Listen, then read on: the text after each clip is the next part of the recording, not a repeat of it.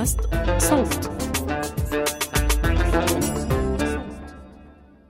مرحبا، أنا رنا داود وهيدا بودكاست دمتك. سنوات الانتفاضة الأولى، آخر الثمانينيات وأول التسعينيات، كانت سنوات طفولتي كاتمة سر كبير، سر محفوظ بشريط كاسات. كان عنا كاسات ما بيفارق السيارة، نتسمع على الأغاني ومنخزنها بعقلنا أنا وإخواتي طول طريق السفر من حيفا لأي بقعة ممكن نوصلها. بس هالأغاني ما منرددها، بالأحرى ما بيصير نرددها. كانت سرنا الكبير اللي ما لازم حدا يكتشفه. بالأبيض كفنا، بالأحمر كفنا، بالأخضر كفنا، بالأحمر كفنا، بالأبيض كفنا. كبرت ودخلت على الجامعة، انخرطت بالعمل الطلابي والسياسي. بإحدى الفعاليات لأحياء يوم الأرض الفلسطيني، اللي فعلياً كان أول مواجهة شعبية فلسطينية بعد النكبة، واللي انطلقت من داخل فلسطين المحتلة عام ألف وتسعمية وثمانية وأربعين وكسرت حاجز الخوف وسنوات طويلة من الحكم العسكري اللي انفرض على فلسطينية الداخل من ألف وتسعمية وثمانية وأربعين لحد ألف وتسعمية وستة وستين. صدحت حنجرة رنا نعرة بنت الناصرة عام ألفين وثمانية بأغنية شدي انتفاضة شدي على الاحتلال، يا نار الثورة لا تهدي حتى الاستقلال.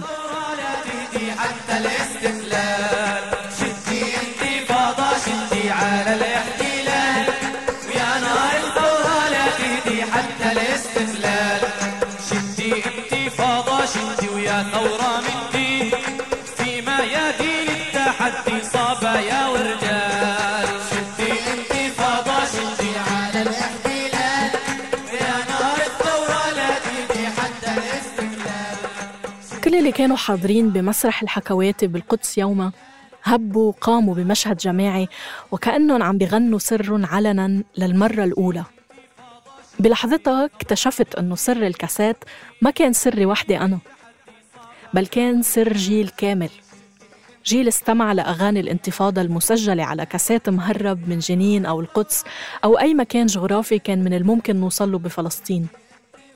ما حدا بيعرف أسماء المغنيين ولا مين كتب الكلمات. صارت هاي الأغاني بمثابة منشور شفهي متنقل، بيوجه العمل الميداني وبيوضعه بإطار سياسي. وكل ما تاهت البوصلة نرجع لهنيك، لأغنية انكتبت بالثمانينيات.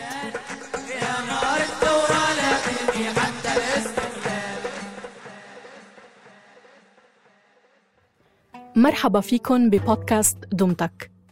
هالموسم رح نحكي عن موسيقى الحشود وسياقاتها اللي بتجمع الناس وبتخليهم يرددوا أغاني وهتافات وأناشيد بصوت واحد وبقلب واحد. قصة اليوم كتبتها الدكتورة نجمة علي ورح نرويها نيابة عنا.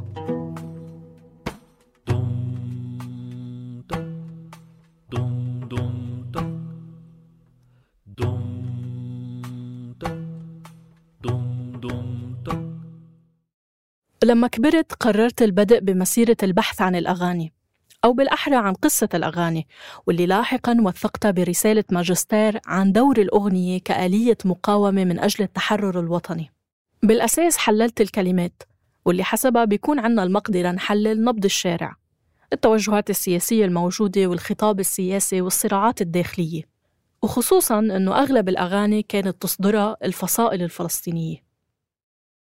بدأت الرحلة بالبحث عن الكاسيتات، وبكل مرة كنت افتح السيرة اللي عم يسمعوني تلقائياً بيبتسموا، بيسترجعوا زمن مضى لكن حافظينه، بزمن ما كان في يوتيوب أو ساوند كلاود متاح لنلاقي تسجيلات نادرة أو خاصة أو سرية، وكان لازم تكون سرية، من كتابة الكلمات للغناء للتسجيل وللتوزيع. فعلياً الكاسات كان الصوت العالي للانتفاضة. كانت مهمتي الأولى هي تجميع الكاسيتات، وهيك بلشت أحكي للكل عن المهمة. جزء من الكاسيتات كانت مخباية بمكتبات، وجزء كبير عند ناس بأرشيفات خاصة. للأسف ما كان في أرشيف خاص للأغاني بوزارة الثقافة الفلسطينية، ولا بجامعة بيرزيت أو جامعة القدس.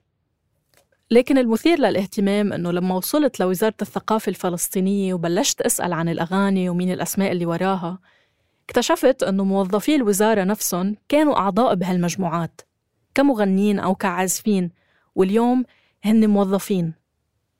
وهاي الصورة بتعكس بشكل دقيق فترة ما بعد أوسلو والتحول من النضال في فترة الانتفاضة إلى الوظيفة في مأسسة الدولة. انهض للثورة والطاري، انهض للثورة والطاري، انهض كهبوب الأعصار، انهض كهبوب الأعصار، وارجم أعداءك بالنار، وارجم أعداءك بالنار، واهتف بالصوت الهداري، واهتف بالصوت الهداري. الثورة الثورة الثورة الثورة الثورة نهج الأحرار، الثورة نهج الأحرار. على كل الأحوال القصة بدأت بالانتفاضة الأولى، والبعض بيسميها الانتفاضة الكبرى أو انتفاضة الحجارة، الفترة الذهبية للتنظيم الشعبي الفلسطيني اللي وجد فيها كل فلسطيني مكان له بانتفاضة وضعت الشعب الفلسطيني على الخارطة العالمية من جديد بنشرات الأخبار وبالصحف، والأهم بذاكرتنا الوطنية.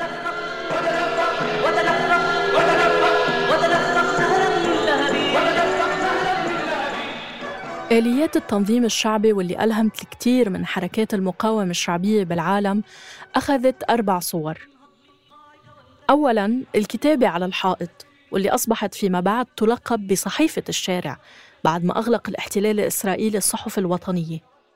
ثانياً اللجان الشعبية اللي كانت آلية التنظيم بكل منطقة ومنطقة. ثالثاً البيانات اللي كانت تصدر كل شهر لتحاكي الناس وتوجههم.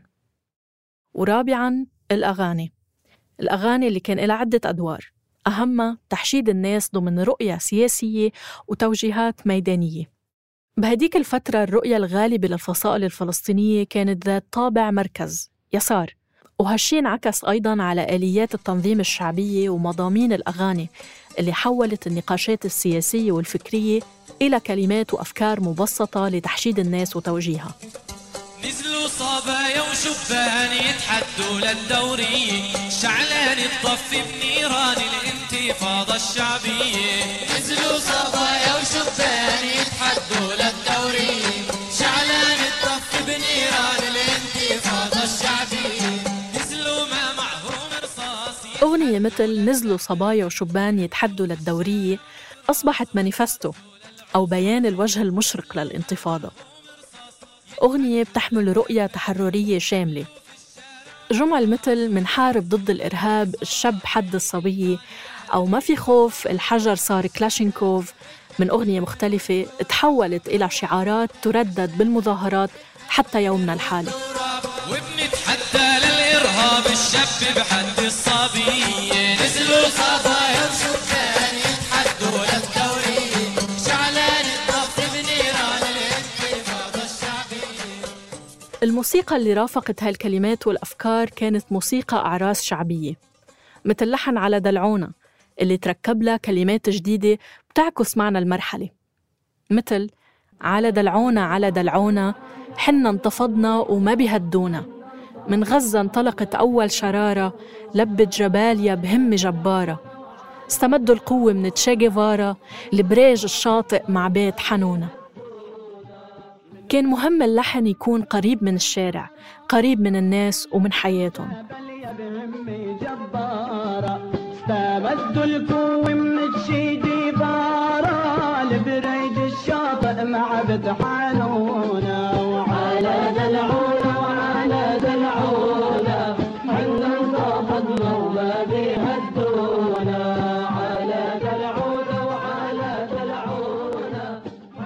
وكانت التعليمات اللي بتصدر بالبيان السياسي الشهري تقضي بالاستمرار بالأعراس والفرح رغم الاعتقالات والجرحى والشهداء، لتكون فرصة ذهبية لبث الأغاني والاستماع إليها بشكل جماعي.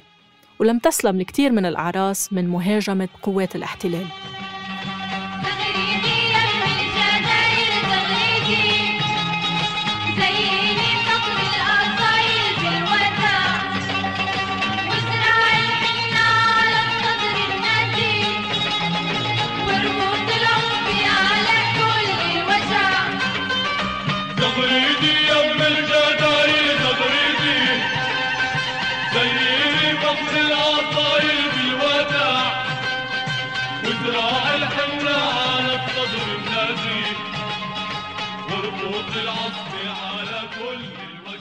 اعتبرت قوات الاحتلال الكاسات مواد تحريضية، وكانت كافية لاعتقال كتار، وحتى خارج فلسطين أنظمة عربية اعتبرت هالأغاني تهمة، مثل بالأردن. وبكل مكان كانت تخبأ الكاسيتات، تدفن بالأرض أو بتحفظ بالثلاجات. جزء من هالأغاني كانت تنسخ ويكون الغلاف مثلاً لأم كلثوم، وبتتوزع بجميع المناطق.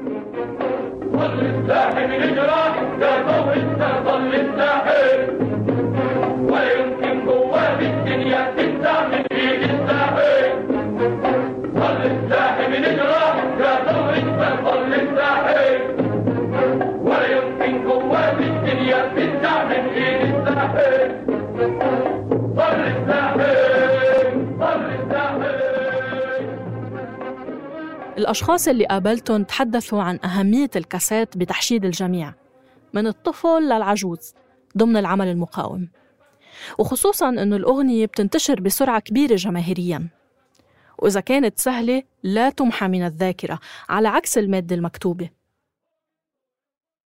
لهيك لجأت الفصائل الفلسطينية إلى الأغنية كبديل للمنشور المكتوب، وكمان لملاءمة نفسها مع الشرائح التي لا تقرأ، يعني بالأساس الكبار بالعمر أو الأطفال. إضافة إلى تحشيد الناس، الكاسات أو أغنية الانتفاضة عملوا دورين مهمين. الأول تأريخ الأحداث السياسية، مثل ما قالت أغنية عاليادي اليادي ثورتنا شعبية، اللي وثقت المواقف العربية من القضية الفلسطينية والدور الأمريكي بقمع الفلسطينيين. عاليادي اليادي اليادي ثورتنا شعبية، لنحصل كل الحقوق.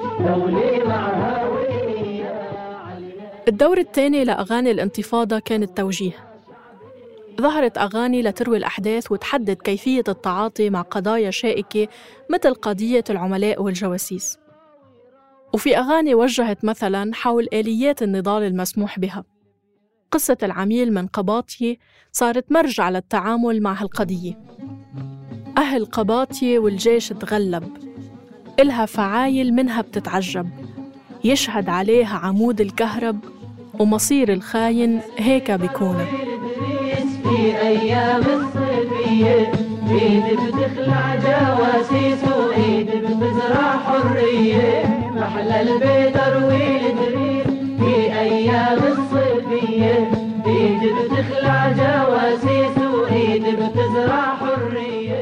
أحد أهم الأمور اللي استعملها الاحتلال لقمع الانتفاضة مرتكز على قانون مية وواحد الصادر عن الحكم العسكري والإدارة المدنية، منع التجمع أو أي مكان بيسمح لتجمهر الفلسطينيين، وهالشي شمل المدارس والجامعات اللي أغلقها الاحتلال.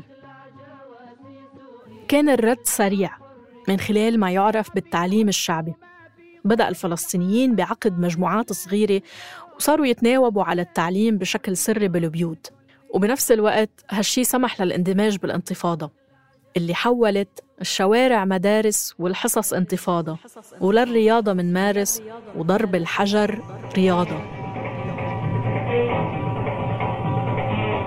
يا أخي أنا يا أخي أنا يا أخي يا أخي يا أخي أنا يا أخي أنا يا أخي أنا يا أخي يا أخي يا أخي آمنت بالشعب المضيع والمكبل، آمنت بالشعب المضيع والمكبل، آمنت بالشعب المضيع والمكبل، آمنت بالشعب المضيع والمكبل، فحملت رشاشي لتحمل بعدنا الأجيال من. آلية تمرد إضافية مركزية استعملها الفلسطينيين كانت مقاطعة البضائع الإسرائيلية اللي بتجتاح الأسواق الفلسطينية، ومقاطعة العمل بإسرائيل شل حركة العمل وكبد الاقتصاد الإسرائيلي خسائر فادحة.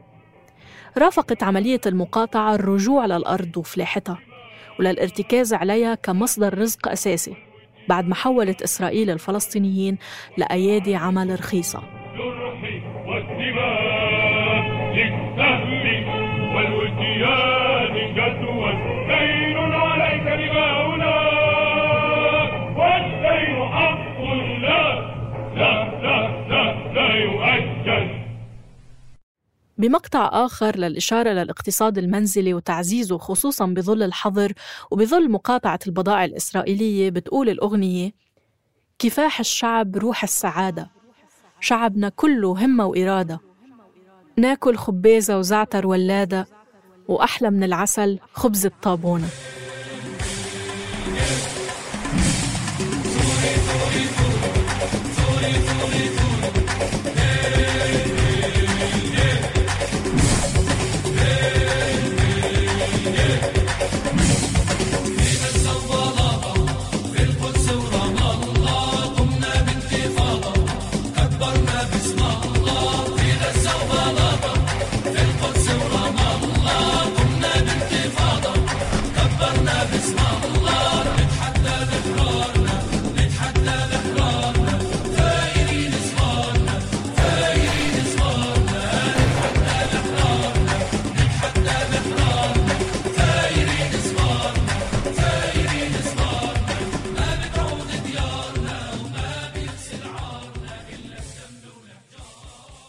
والجدير بالذكر أنه مقاطعة العمال الفلسطينيين للعمل بإسرائيل خلال الانتفاضة الأولى أدى إلى استجلاب العمال الأجانب لإسرائيل، واللي بشكله أزمة لإسرائيل خصوصاً بظل قانون القومية ويهودية الدولة لكونهم غير يهود وبيطالبوا بالجنسية الإسرائيلية بحكم وجودهم لسنوات. لتوجيه آليات العمل الميداني وتوثيقه عملوا بوسط الشارع سد بالإطارات الشعلاني، وعالدورية كان الرد كبسية بالأناني. موضوع آليات النضال مهم جداً للمحافظة على شعبية الانتفاضة، أي بمعنى جعل الجميع قادر على المشاركة بالانتفاضة ضمن أدوار مختلفة. كانت النساء مثلاً تحمل دلاء ماء أو سطولة مي ليغسل الشباب إيديهم من غبار الحجارة لحتى ما ينمسكوا بفحص الأيادي عند الجنود. كان في سكرتير الرش المسؤول عن أنان الرش لكتابة الشعارات اللي كان بيعها أيضاً يعتبر تهمة. لكل حدا دوره ولكل حدا مهمة، وهيدا أحد الأسرار بالالتفاف حول الانتفاضة. واللافت أنه الناس اللي كانت بالشارع أدركت هالقوة وعارضت رغبة قيادة الخارج بتسليح الانتفاضة، وباقي الحجر والمقلاع والنقايفة والإطار الشعلان هي الآليات المركزية للمواجهة.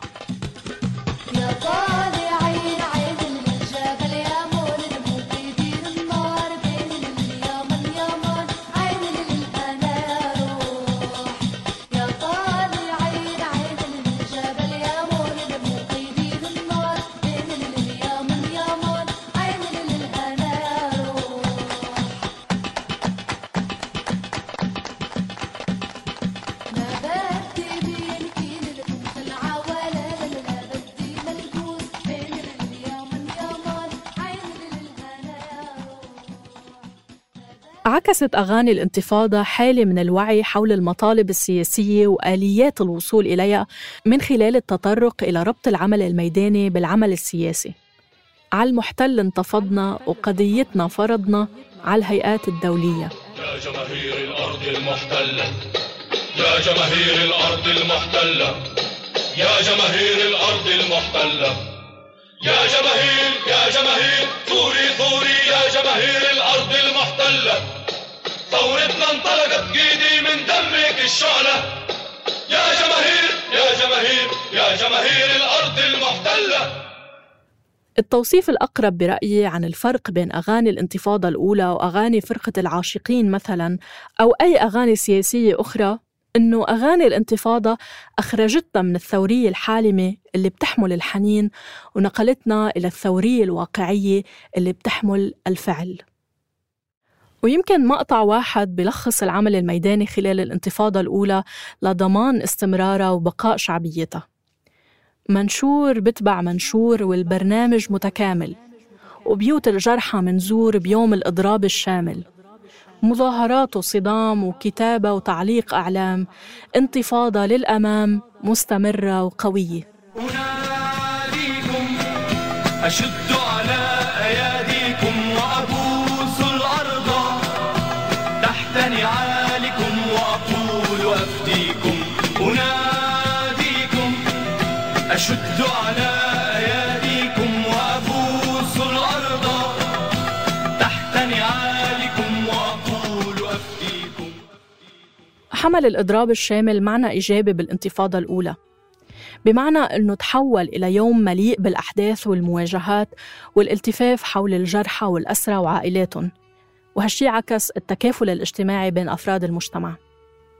الإضراب بالتاريخ الفلسطيني بيحمل أكثر من معنى، بدءاً من التعبير عن الرأي وممارسة الضغط على سلطات الانتداب البريطاني خلال الإضراب الكبير بسنوات الثلاثين من القرن الماضي واللي استمر لستة أشهر، وبعداً دلعت ثورة ألف وتسعمئة وستة وثلاثين وصولاً إلى الإضراب الشامل الأخير ب ثمانية عشر أيار أو مايو ألفين وواحد وعشرين، واللي دمج ما بين الالتحام بين الفلسطينيين بالرغم من الشرذمة الجغرافية والسياسية وأخذ طابع المواجهة.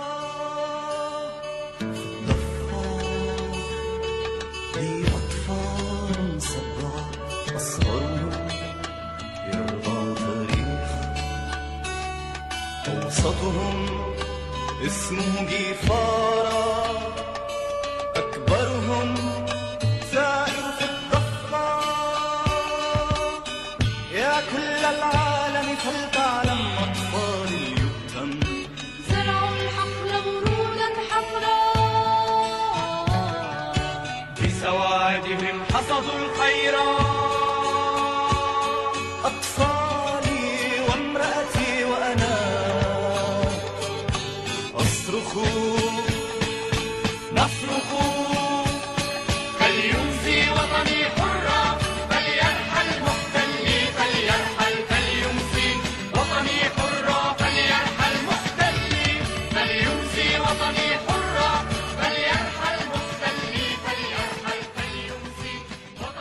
شكلت أغاني الانتفاضة الأولى الوجه الشعبي الأقرب إلى حقيقة الشارع والأحداث هديك الفترة. كتبت الرواية بطريقة مختلفة، طريقة أصلانية، لحن شعبي وكلمات سياسية رسمت وعي كامل بذاكرة كل فلسطيني، لكنها أيضاً شكلت ظاهرة مهمة وهي العطاء الجماعي بدون مقابل، وهالشي بيتفسر بأنه الكثير من هالأغاني غير معروف مين كاتبها. الأمر المهم هو قضية الحفاظ على الأمان، وخصوصاً بظل الاحتلال اللي بيلاحق كل مظهر من مظاهر التمرد. أصدر الحاكم العسكري وممثل الاحتلال عدة قوانين بتتعلق بالشأن الثقافي والفني، منع أكثر من عشرة آلاف كتاب، منعت الأغاني وصدرت الكاسيتات، ومنع كل ما يذكر بألوان العلم الفلسطيني، وصدرت بوسترات وصور، ويمكن أشهرها صورة الشهيدة لينا النابلسي وهي مدرجة بدمائها واللي استشهدت بنابلس عام ألف وتسعمئة وستة وسبعين، واللي خلدها أحمد قعبور بأغنية نبض الضفة، والشيخ إمام بأغنية لينا لؤلؤة حمراء. كمان الفنان التشكيلي سليمان منصور خلد لينا النابلسي ببوستر مشهور بيظهرها وهي ملقاة على الأرض بزي المدرسة وعم تنزف من راسه.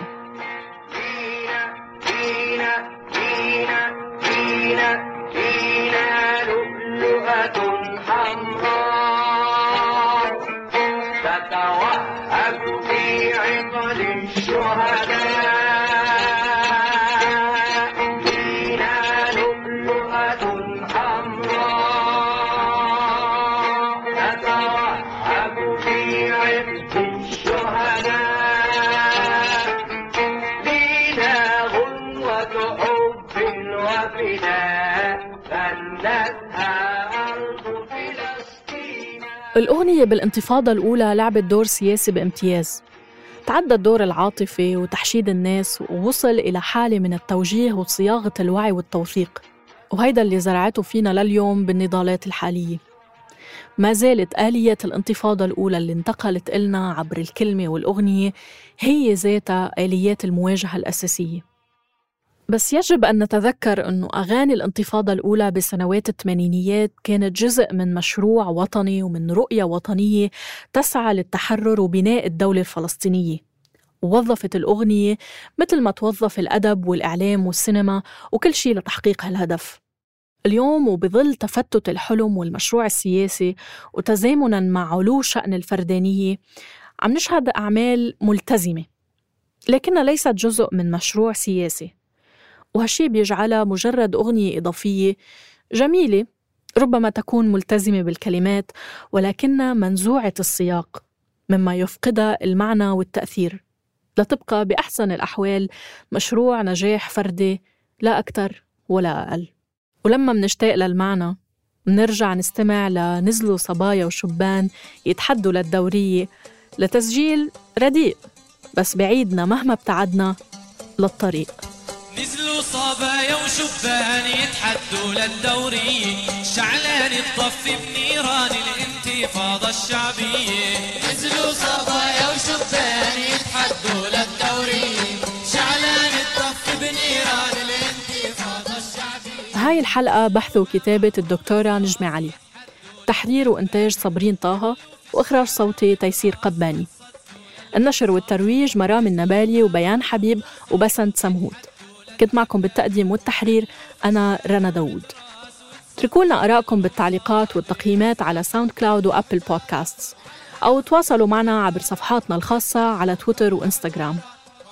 وإذا حابين تسمعوا الحلقات الجاي اشتركوا بقناة دمتك على تطبيق البودكاست اللي عم تسمعونا عبره. دمتك من إنتاج صوت.